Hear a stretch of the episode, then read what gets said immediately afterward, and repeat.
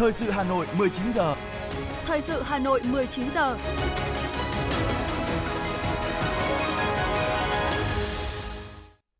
Mời quý vị và các bạn nghe chương trình thời sự buổi tối của Đài Phát thanh Truyền hình Hà Nội với những nội dung chính sau đây.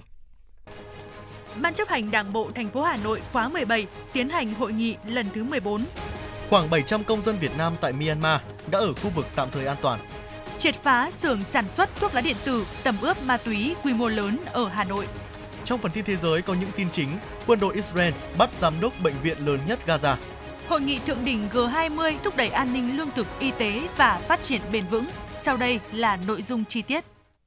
Thưa quý vị và các bạn, chiều nay tại trụ sở Thành ủy Hà Nội, Ban chấp hành Đảng bộ thành phố Hà Nội khóa 17 tiến hành hội nghị lần thứ 14 xem xét cho ý kiến về 8 nội dung quan trọng. Trong đó có đồ án điều chỉnh quy hoạch chung thủ đô Hà Nội đến năm 2045, tầm nhìn đến năm 2065, các chương trình kế hoạch năm 2024 và dự thảo chỉ thị tăng cường sự lãnh đạo của cấp ủy Đảng về xây dựng người Hà Nội thanh lịch văn minh.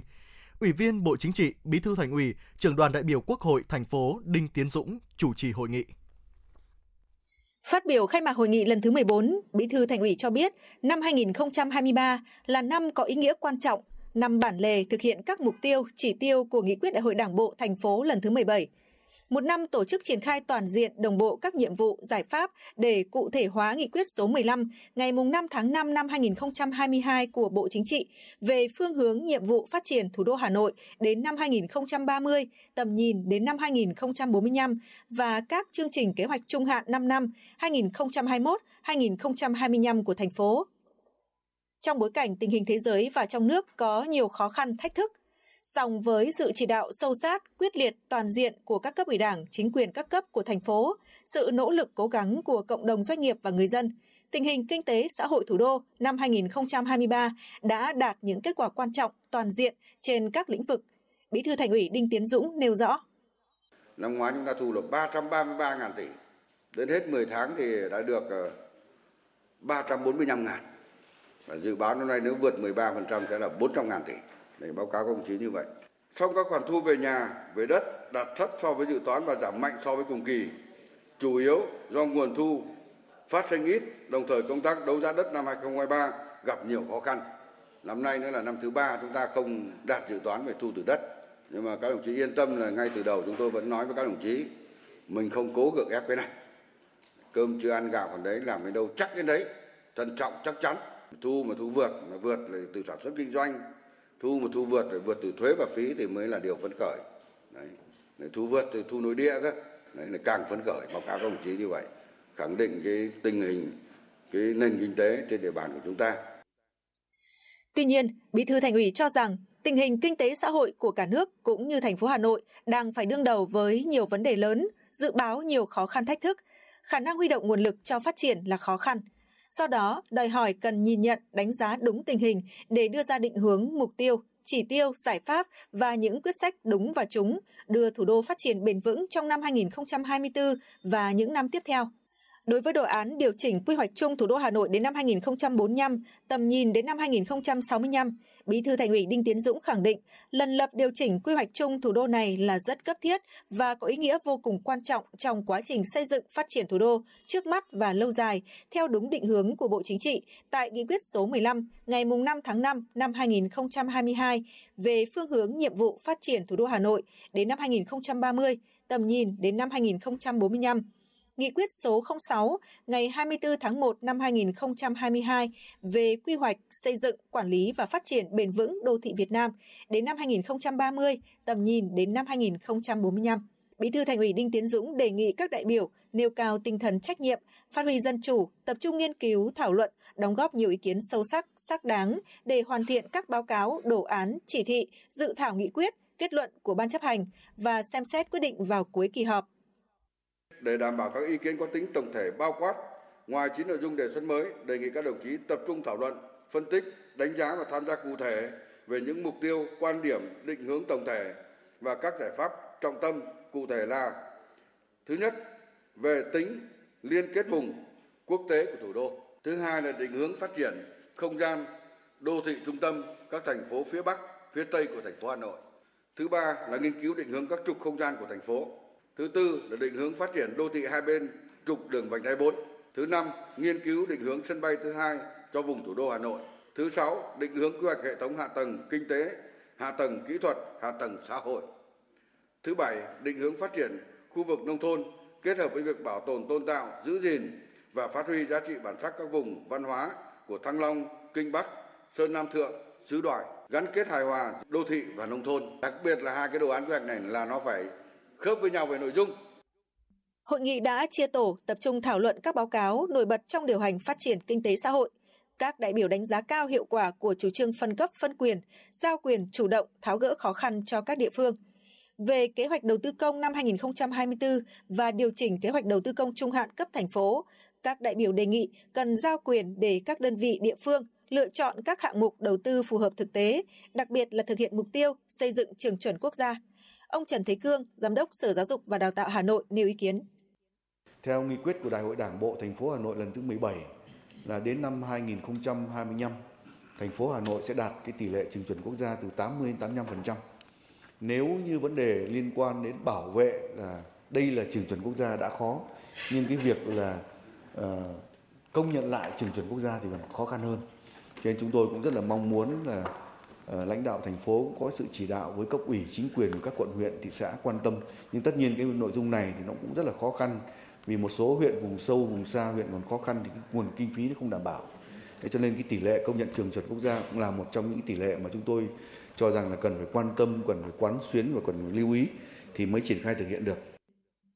Tại hội nghị, trưởng ban tổ chức Thành ủy Hà Nội Vũ Đức Bảo đã thay mặt Ban Thường vụ Thành ủy trình bày tờ trình của Ban Thường vụ Thành ủy về việc thành lập các tiểu ban phục vụ Đại hội Đảng bộ thành phố lần thứ 18, nhiệm kỳ 2025-2030. Theo đó sẽ thành lập 3 tiểu ban, gồm tiểu ban nhân sự đại hội, tiểu ban văn kiện đại hội và tiểu ban tổ chức phục vụ đại hội. Theo chương trình làm việc, Ngày mai, hội nghị lần thứ 14 Ban chấp hành Đảng bộ thành phố sẽ tiếp tục thảo luận cho ý kiến vào các báo cáo và đồ án quy hoạch chung thủ đô Hà Nội cũng như dự thảo chỉ thị về tăng cường sự lãnh đạo của cấp ủy Đảng về xây dựng người Hà Nội thanh lịch văn minh.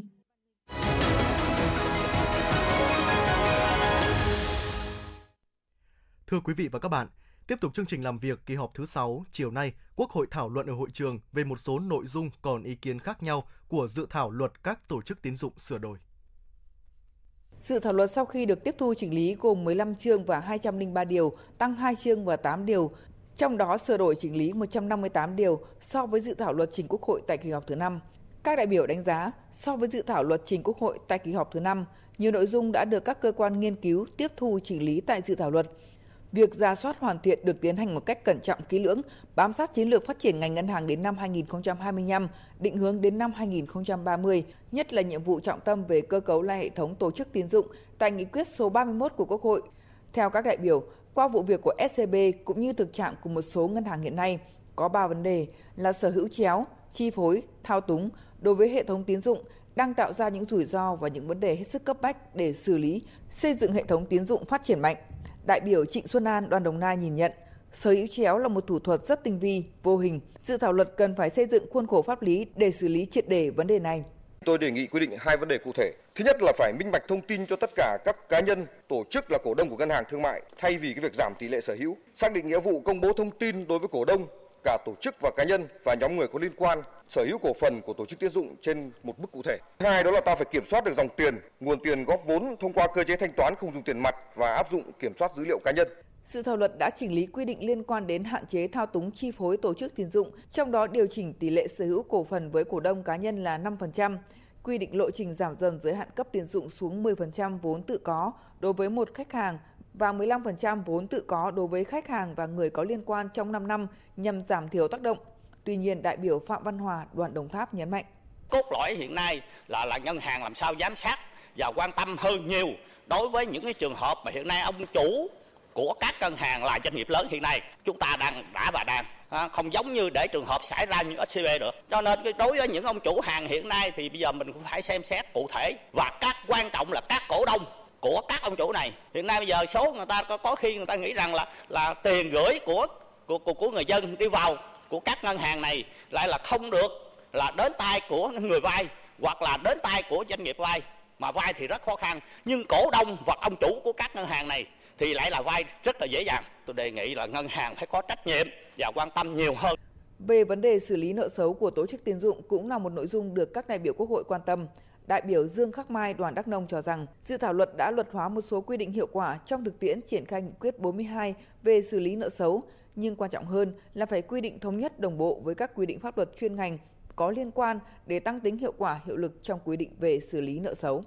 Qua quá trình tổng kết việc thực hiện nghị quyết 42, cơ quan soạn thảo đã lựa chọn 9 quy định được triển khai có hiệu quả trong thực tiễn và không đề xuất luật hóa 4 quy định thực hiện không hiệu quả trong thời gian vừa qua để triển khai nghị quyết, đồng thời bổ sung các quy định khác nhằm khắc phục khó khăn vướng mắc trong quá trình triển khai thực hiện nghị quyết. Tuy nhiên, việc luật hóa các quy định này cần phải xử lý đồng bộ và do đó tôi đề nghị cần tiếp tục giả soát các quy định có liên quan trong hệ thống pháp luật cho thống nhất và đồng bộ để đảm bảo khi luật được thông qua bảo đảm thuận lợi cho công tác quản lý nhà nước và các chủ thể tham gia nhằm tháo gỡ những điểm nghẽn, khó khăn bất cập. Về kiểm soát đặc biệt tổ chức tín dụng, đại biểu Phạm Đức Ấn đoàn Hà Nội cho rằng đây là căn cứ để xử lý các tổ chức tín dụng có vấn đề, bảo đảm ổn định thị trường tiền tệ, an toàn hệ thống ngân hàng. Do đó đại biểu đề nghị giao trách nhiệm cho ngân hàng nhà nước để xác định vào một cái thời điểm nào thì áp dụng là kiểm soát đặc biệt. Bởi vì là kể cả cái trường hợp mà có lỗ lý kế đến 100% vốn điều lệ hoặc quỹ dự dự trữ đi nữa thì thực tế hoạt động của ngân hàng nhà nước trong thời gian vừa qua thì nếu như mà trong cái thời gian mà can thiệp sớm thì sẽ mang lại cái hiệu quả cao hơn là đưa vào kiểm soát đặc biệt. Và thực tế mà nói thì dấu hiệu à, uh, lỗ lý kế hay là rút tiền hàng loạt cũng chỉ là điều kiện cần. Còn điều kiện đủ cần phải giao trách nhiệm cho ngân hàng nhà nước quyết định nội dung này. Theo Ủy ban Thường vụ Quốc hội, đây là dự án luật khó, phức tạp, có tính chất nhạy cảm, có liên quan đến an ninh tài chính quốc gia, an ninh an toàn của hệ thống các tổ chức tín dụng, ảnh hưởng sâu rộng đến hoạt động kinh tế xã hội. Với vai trò quan trọng của luật các tổ chức tín dụng sửa đổi đối với nền tài chính quốc gia, chất lượng của dự án luật là vấn đề được đặt lên hàng đầu, đòi hỏi phải nghiên cứu kỹ lưỡng, thận trọng trên cơ sở khoa học và thực tiễn để tránh trường hợp luật sau khi ban hành nếu có bất cập sẽ gây nhiều tác động, nhất là đối với an ninh an toàn hệ thống ngân hàng và hoạt động kinh tế xã hội.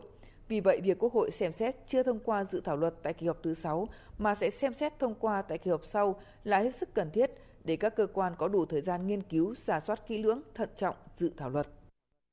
Thưa quý vị, ngày mai 24 tháng 11, Quốc hội biểu quyết thông qua luật viễn thông sửa đổi, thảo luận ở hội trường về dự án luật đường bộ. Bộ trưởng Bộ Giao thông Vận tải phát biểu giải trình làm rõ một số vấn đề đại biểu Quốc hội nêu. Cũng trong ngày mai, Quốc hội biểu quyết thông qua luật quản lý bảo vệ công trình quốc phòng và khu quân sự, thảo luận ở hội trường về dự án luật trật tự an toàn giao thông đường bộ. Bộ trưởng Bộ Công an phát biểu giải trình làm rõ một số vấn đề đại biểu Quốc hội nêu. Mời quý vị và các bạn nghe tiếp phần tin. Sáng nay, Phó Chủ tịch Hội đồng Nhân dân thành phố Phạm Quý Tiên đã chủ trì buổi tiếp đoàn đại biểu Hội đồng Nhân dân các tỉnh, thành phố Mông Cổ đến chào xã Giao, kết hợp trao đổi làm việc với lãnh đạo Hội đồng Nhân dân thành phố. Tại buổi tiếp, Phó Chủ tịch Hội đồng Nhân dân thành phố Phạm Quý Tiên khẳng định trong định hướng đối ngoại, thủ đô Hà Nội luôn coi trọng và mong muốn mở rộng quan hệ hữu nghị hợp tác với các thủ đô, thành phố, địa phương các nước trên thế giới, trong đó có thủ đô Ulaanbaatar và các địa phương của Mông Cổ. Vì vậy, chuyến thăm của đoàn đại biểu Hội đồng Nhân dân thủ đô Ulaanbaatar và các địa phương của Mông Cổ tới Hà Nội lần này có ý nghĩa thiết thực, góp phần tăng cường sự hiểu biết lẫn nhau giữa các địa phương hai nước Việt Nam và Mông Cổ, cũng như thúc đẩy hoạt động giao lưu, trao đổi, chia sẻ kinh nghiệm giữa Hội đồng Nhân dân các cấp, có ý nghĩa trong bối cảnh năm 2024 là kỷ niệm 70 năm thiết lập quan hệ ngoại giao giữa hai nước – Tổng thư ký Hội đồng Nhân dân thủ đô Ulaanbaatar vui mừng bày tỏ sự cảm ơn tới tình cảm thân thiện của lãnh đạo Hội đồng Nhân dân thành phố Hà Nội dành cho đoàn công tác, đồng thời mong muốn tiếp tục thúc đẩy hợp tác giữa các địa phương của Mông Cổ với Việt Nam và giữa thủ đô của hai nước. Chiều nay trong khuôn khổ họp báo thường kỳ, Bộ Ngoại giao đã cập nhật thông tin về tình hình người Việt Nam tại Myanmar trong bối cảnh an ninh phức tạp tại nước này. Cụ thể, người phát ngôn Bộ Ngoại giao Phạm Thu Hằng cho biết, theo thông tin mới nhất từ cơ quan đại diện Việt Nam tại Myanmar, tình hình an ninh tại một số bang miền Bắc của Myanmar tiếp tục có diễn biến hết sức phức tạp. Theo người phát ngôn Bộ Ngoại giao, đến nay có khoảng 700 công dân Việt Nam đang ở khu vực tạm thời an toàn và nhiều trường hợp khác đang chờ xác minh thông tin. Hiện Bộ Ngoại giao tiếp tục phối hợp các cơ quan chức năng cả trong và ngoài nước để triển khai các biện pháp bảo đảm an toàn và các biện pháp sơ tán công dân trong thời gian sớm nhất có thể. Ủy ban nhân dân thành phố Hà Nội vừa phê duyệt chỉ giới đường đỏ tuyến đường gom phía Nam cao tốc Hà Nội Thái Nguyên, đường vành đai 3 tại xã Yên Thường, huyện Gia Lâm. Theo đó, vị trí điểm đầu tại danh giới giáp địa phận huyện Đông Anh, điểm cuối giao với tuyến đường quy hoạch B bằng 20,5 m, chiều dài tuyến đường khoảng 2,3 km, quy mô mặt cắt ngang tuyến đường gom rộng 16 m. Sở Quy hoạch Kiến trúc có trách nhiệm kiểm tra, xác nhận bản vẽ, chịu trách nhiệm về tính chính xác của bản vẽ, Ủy ban nhân dân huyện Gia Lâm và xã Yên Thường tổ chức quản lý các mốc giới, việc xây dựng các công trình hai bên tuyến đường theo chỉ giới đường đỏ, mốc giới được duyệt, kiểm tra xử lý các trường hợp vi phạm.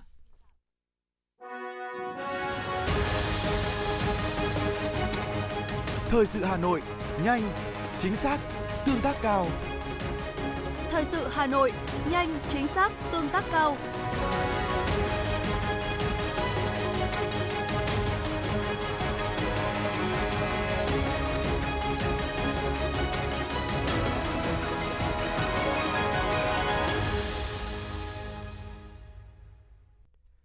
Thưa quý vị và các bạn, xuất khẩu dệt may năm nay chịu nhiều áp lực, thách thức lớn từ suy thoái kinh tế toàn cầu, dư âm của đại dịch COVID-19 vẫn còn hiện hữu, lượng hàng tồn kho lớn do nhu cầu sụt giảm. Với những khó khăn này, tổng kim ngạch xuất khẩu dệt may năm nay dự kiến sẽ giảm hơn 9% so với năm ngoái, với con số khoảng trên 40 tỷ đô la Mỹ. Thông tin này được ông Vũ Đức Giang, Chủ tịch Hiệp hội Dệt may Việt Nam đưa ra tại buổi họp báo ngày hôm nay trước thềm hội nghị tổng kết Vitas năm 2023 dự kiến được tổ chức vào tháng 12 tới. Liên Bộ Công Thương Tài chính mới có thông báo điều chỉnh giá bán lẻ xăng dầu áp dụng từ 15 giờ chiều nay. Theo đó, giá xăng E5 RON92 giảm 580 đồng một lít so với kỳ điều hành trước. Giá bán mới không cao hơn 21.690 đồng một lít. Giá xăng RON953 không cao hơn 23.020 đồng một lít, giảm 510 đồng một lít so với giá bán lẻ hiện hành. Từ 15 giờ chiều nay, giá dầu diesel 0.05S không cao hơn 20.280 đồng một lít, giảm 600 đồng một lít so với mức bán lẻ hiện hành. Giá dầu hỏa không cao hơn 20.940 đồng một lít, giảm 570 đồng một lít so với giá bán lẻ hiện hành. Giá dầu ma rút 180 CST 3.5S không cao hơn 15.630 đồng một kg, tăng 10 đồng một kg so với giá bán lẻ hiện hành. Trong kỳ điều chỉnh này, cơ quan điều hành không trích lập quỹ bình ổn giá đối với tất cả các mặt hàng xăng dầu, đồng thời không chi sử dụng quỹ bình ổn giá đối với tất cả các mặt hàng xăng dầu. Sáng nay, Trung tâm Dịch vụ Việc làm Hà Nội phối hợp với Hội người khuyết tật thành phố Hà Nội tổ chức phiên giao dịch việc làm lồng ghép tuyển dụng lao động là người khuyết tật tại sàn giao dịch việc làm Hà Nội thuộc trung tâm. Ngoài địa chỉ 215 Trung Kính Hà Nội, phiên giao dịch được tổ chức đồng bộ trên hệ thống 14 sàn giao dịch việc làm vệ tinh trên địa bàn thành phố nhằm hưởng ứng Ngày Quốc tế Người Khuyết tật mùng 3 tháng 12. Đáng chú ý, trong số 38 doanh nghiệp tham gia phiên này, có 15 doanh nghiệp tuyển dụng, tuyển sinh lao động là người khuyết tật. Tổng hợp của ban tổ chức cho thấy có tới 375 chỉ tiêu tuyển dụng, tuyển sinh lao động là người khuyết tật trong tổng số hơn 1.000 chỉ tiêu. Phó Giám đốc Sở Lao động Thương binh và Xã hội Hà Nội Nguyễn Tây Nam cho biết, hiện nay thành phố Hà Nội có khoảng hơn 100.000 người khuyết tật, trong đó có khoảng hơn 30.000 người có khả năng lao động.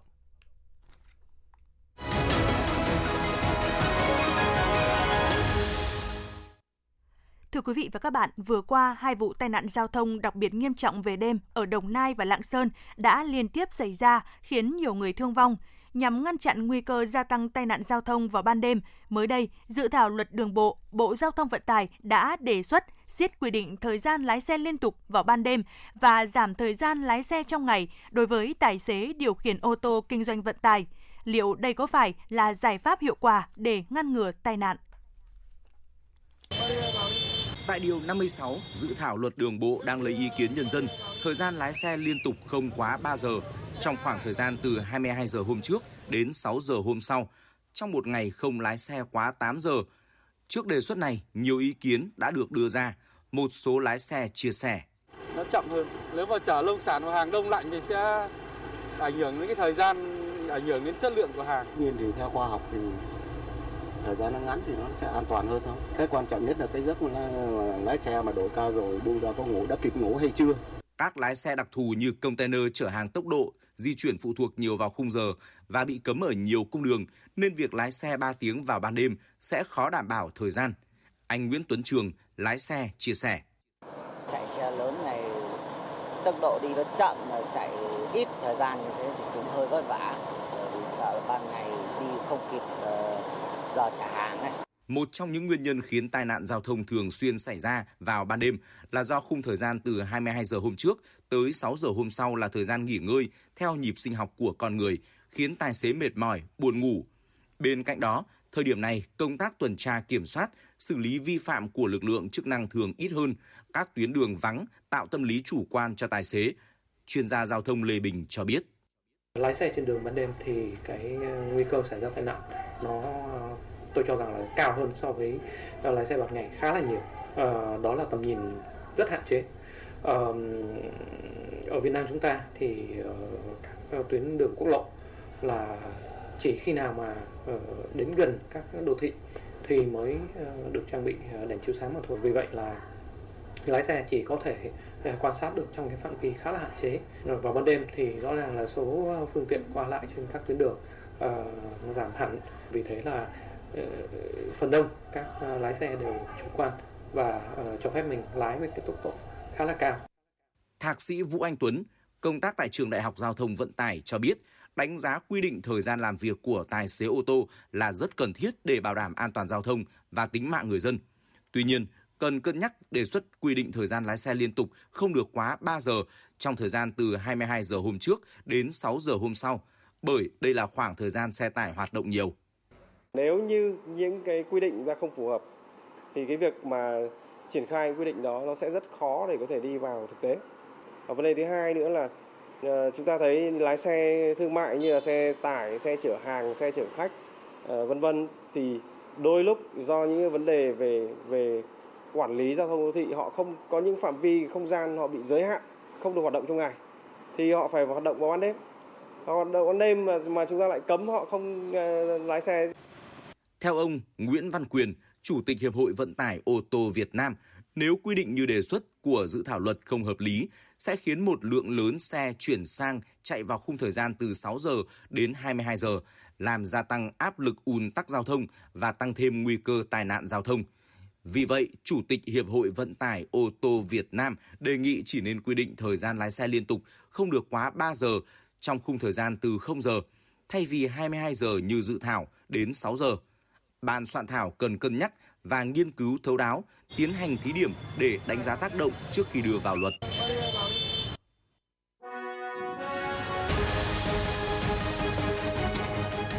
FM90 cập nhật trên mọi cung đường. FM 90 cập nhật trên mọi cung đường.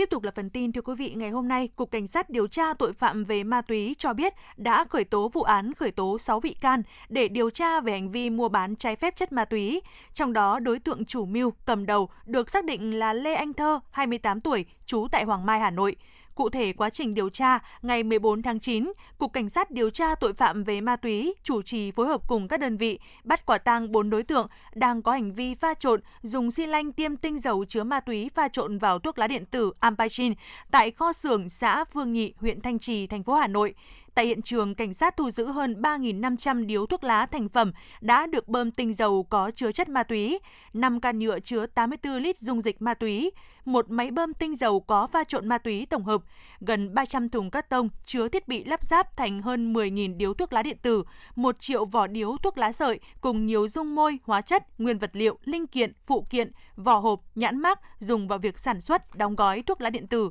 Ngoài ra, thu giữ gần 15.000 điếu thuốc lá điện tử chứa tinh dầu được Lê Anh Thơ nhập lậu từ nước ngoài về Việt Nam chờ bán ra thị trường. Cùng thời điểm trên, một tổ công tác bắt giữ và khám xét chỗ ở của Lê Anh Thơ, thu giữ nhiều máy móc, hóa chất, thuốc lá điện tử thành phẩm, vào các nhãn hiệu thuốc lá sợi quấn và thuốc lá điện tử. Theo nhận định của Bộ Giáo dục và Đào tạo, thời gian vừa qua, công tác phòng chống tác hại của thuốc lá được các nhà trường chú trọng triển khai và đạt kết quả tích cực. Tuy nhiên, vẫn còn một số học sinh sử dụng sản phẩm thuốc lá điếu thông thường. Tình trạng học sinh sử dụng các sản phẩm thuốc lá mới như thuốc lá điện tử, thuốc lá nung nóng đang có dấu hiệu gia tăng. Kết quả điều tra việc sử dụng thuốc lá trong học sinh của Bộ Giáo dục và Đào tạo năm 2022 cho thấy tỷ lệ học sinh trong độ tuổi từ 13 đến 15 tuổi sử dụng thuốc lá điện tử là 3,5%. Theo các chuyên gia, với lứa tuổi học sinh khi sử dụng một trong các loại thuốc lá sẽ dẫn đến tình trạng nghiện thuốc lá. Học sinh có nguy cơ gặp phải những căn bệnh nguy hiểm ảnh hưởng đến sức khỏe và việc học tập.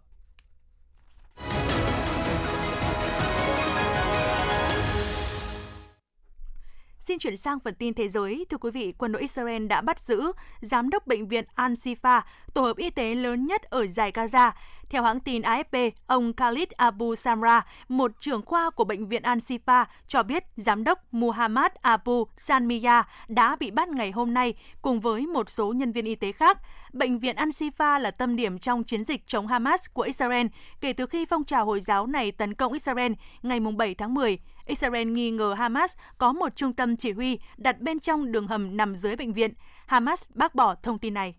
Hội đồng Tham mưu trưởng Liên quân Hàn Quốc sáng nay cho biết Triều Tiên đã phóng một tên lửa từ khu vực thủ đô Bình Nhưỡng về vùng biển phía đông của nước này. Tuy nhiên, đã thất bại. Đây là vụ thử vũ khí đầu tiên của Triều Tiên kể từ tháng 9 và diễn ra ngay sau thông báo của Hàn Quốc đình chỉ thỏa thuận giảm căng thẳng liên triều và điều các máy bay trinh sát không người lái tới gần biên giới Triều Tiên. Triều Tiên đã ngay lập tức chỉ trích động thái của Hàn Quốc, đồng thời cảnh báo sẽ triển khai vũ khí mới mạnh hơn ở biên giới. Bộ Quốc phòng Triều Tiên sau đó cùng ngày tuyên bố khôi phục ngay lập tức tất cả các biện pháp quân sự bị tạm dừng theo thỏa thuận giảm căng thẳng 2018. An ninh lương thực, y tế và phát triển bền vững là những nội dung hàng đầu trong chương trình nghị sự của hội nghị thượng đỉnh trực tuyến nhóm 20 nền kinh tế phát triển và mới nổi hàng đầu G20 diễn ra dưới sự chủ trì của Thủ tướng Ấn Độ Narendra Modi. Đây cũng là hội nghị thượng đỉnh khép lại vai trò chủ tịch G20 của Ấn Độ. Trong bối cảnh trí tuệ nhân tạo mang đến nhiều cơ hội, song cũng đặt ra những thách thức đối với an ninh toàn cầu, các nhà lãnh đạo G20 ủng hộ việc sử dụng công nghệ một cách có trách nhiệm và đề xuất thành lập quy định toàn cầu về AI. Ấn Độ dự kiến sẽ đăng cai tổ chức Hội nghị Thượng đỉnh Đối tác AI toàn cầu vào tháng 12 tới. Một nghiên cứu mới được công bố ngày hôm nay cho thấy những người di cư có tay nghề ở Australia hiện phải đối mặt với các rào cản tuyển dụng, dẫn đến tình trạng thiếu nhân lực trong những ngành nghề thiết yếu, trong khi nhiều lái xe taxi và người giao hàng là người có trình độ cao. Theo nghiên cứu, các nhà tuyển dụng đặt ra những yêu cầu không công bằng về kinh nghiệm làm việc tại địa phương và chỉ công nhận các chứng chỉ hoặc bằng cấp của địa phương. Nghiên cứu cũng cho thấy có sự thiên vị đối với những ứng cử viên đến từ các nước phương Tây, dù họ có ít kinh nghiệm hơn những người đến từ các quốc gia châu Á không nói tiếng Anh.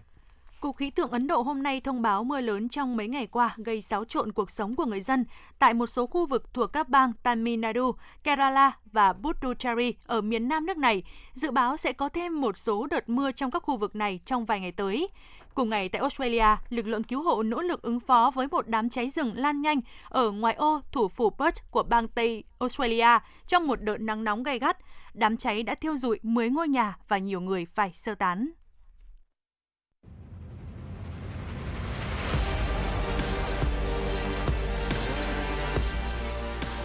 Bản tin thể thao.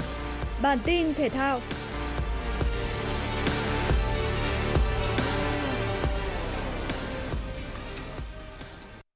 Tay vợt cầu lông số 1 Việt Nam Nguyễn Thị Linh tiếp tục làm nức lòng người hâm mộ bằng chiến thắng ấn tượng trước tay vợt người Đan Mạch Kafel tại vòng 2 China Master 2023. Tay vợt hạng 20 thế giới đã khởi đầu trận đấu với những cú dứt điểm chéo sân ấn tượng.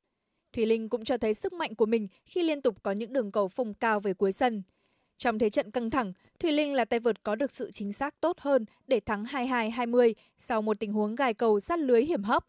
Hiệp 2 diễn ra với màn rằng co điểm số cực kỳ ấn tượng, thế nhưng ở phần cuối hiệp, Ca Pheo liên tiếp mắc lỗi giúp tay vợt Việt Nam vươn lên dẫn trước 15-9. Càng đánh càng hay, Thùy Linh dần nới rộng khoảng cách điểm số và đi thẳng tới chiến thắng 21-12, qua đó giành chiến thắng 2-0 chỉ sau 37 phút thi đấu. Kết quả này đã giúp Thùy Linh giành quyền vào tứ kết Lightning China Master 2023. Ở dịp FIFA Day vừa qua, đội tuyển Việt Nam đã có khởi đầu vòng loại thứ hai World Cup 2026 khu vực châu Á bằng một trận thắng và một thất bại. Đoàn quân của huấn luyện viên Philip Chuse đánh bại Philippines 2-0 trước khi để thua Iraq 0-1 đúng vào những giây phút bù giờ cuối cùng. Sau trận này, đội tuyển Việt Nam bị trừ 0,67 điểm không đáng kể và vẫn giữ nguyên hạng 94 thế giới. Tính riêng khu vực Đông Nam Á, đoàn quân của huấn luyện viên Philip Chuse tiếp tục duy trì vị trí số 1. Đại kình địch Thái Lan cũng khép lại hai trận đầu tiên của vòng loại thứ hai World Cup 2026 khu vực châu Á với một trận thắng và một trận thua, bị trừ 0,4 điểm và tụt một bậc xuống hạng 113 thế giới. Với kết quả toàn thắng ở cả hai trận mở màn, Malaysia được cộng tới 26,15 điểm và tăng 7 bậc lên hạng 130 thế giới. Trong khi đó, Philippines bị trừ 9,77 điểm và tụt xuống hạng 141. Indonesia cũng bị trừ 5,81 điểm xuống vị trí 146 trên bảng xếp hạng FIFA. Dự báo thời tiết đêm nay và ngày mai, khu vực trung tâm thành phố Hà Nội nhiều mây, đêm không mưa, sáng sớm có sương mù nhẹ dài rác, trưa chiều giảm mây hưởng nắng, gió đông bắc cấp 2, đêm và sáng trời rét, nhiệt độ cao nhất từ 25 đến 27 độ, nhiệt độ thấp nhất từ 18 đến 20 độ. Quý vị và các bạn vừa nghe chương trình thời sự của Đài Phát thanh Truyền hình Hà Nội, chỉ đạo nội dung Nguyễn Kim Khiêm, chỉ đạo sản xuất Nguyễn Tiến Dũng, cố vấn chương trình Uông Ngọc Dậu, chịu trách nhiệm tổ chức sản xuất Lê Xuân Luyến, chịu trách nhiệm kỹ thuật Phạm Lê Minh, tổ chức sản xuất Lưu Hường Kim Oanh cùng các phát thanh viên Võ Nam Thúy Hằng, kỹ thuật viên Quang Ngọc phối hợp thực hiện. Thân ái chào tạm biệt.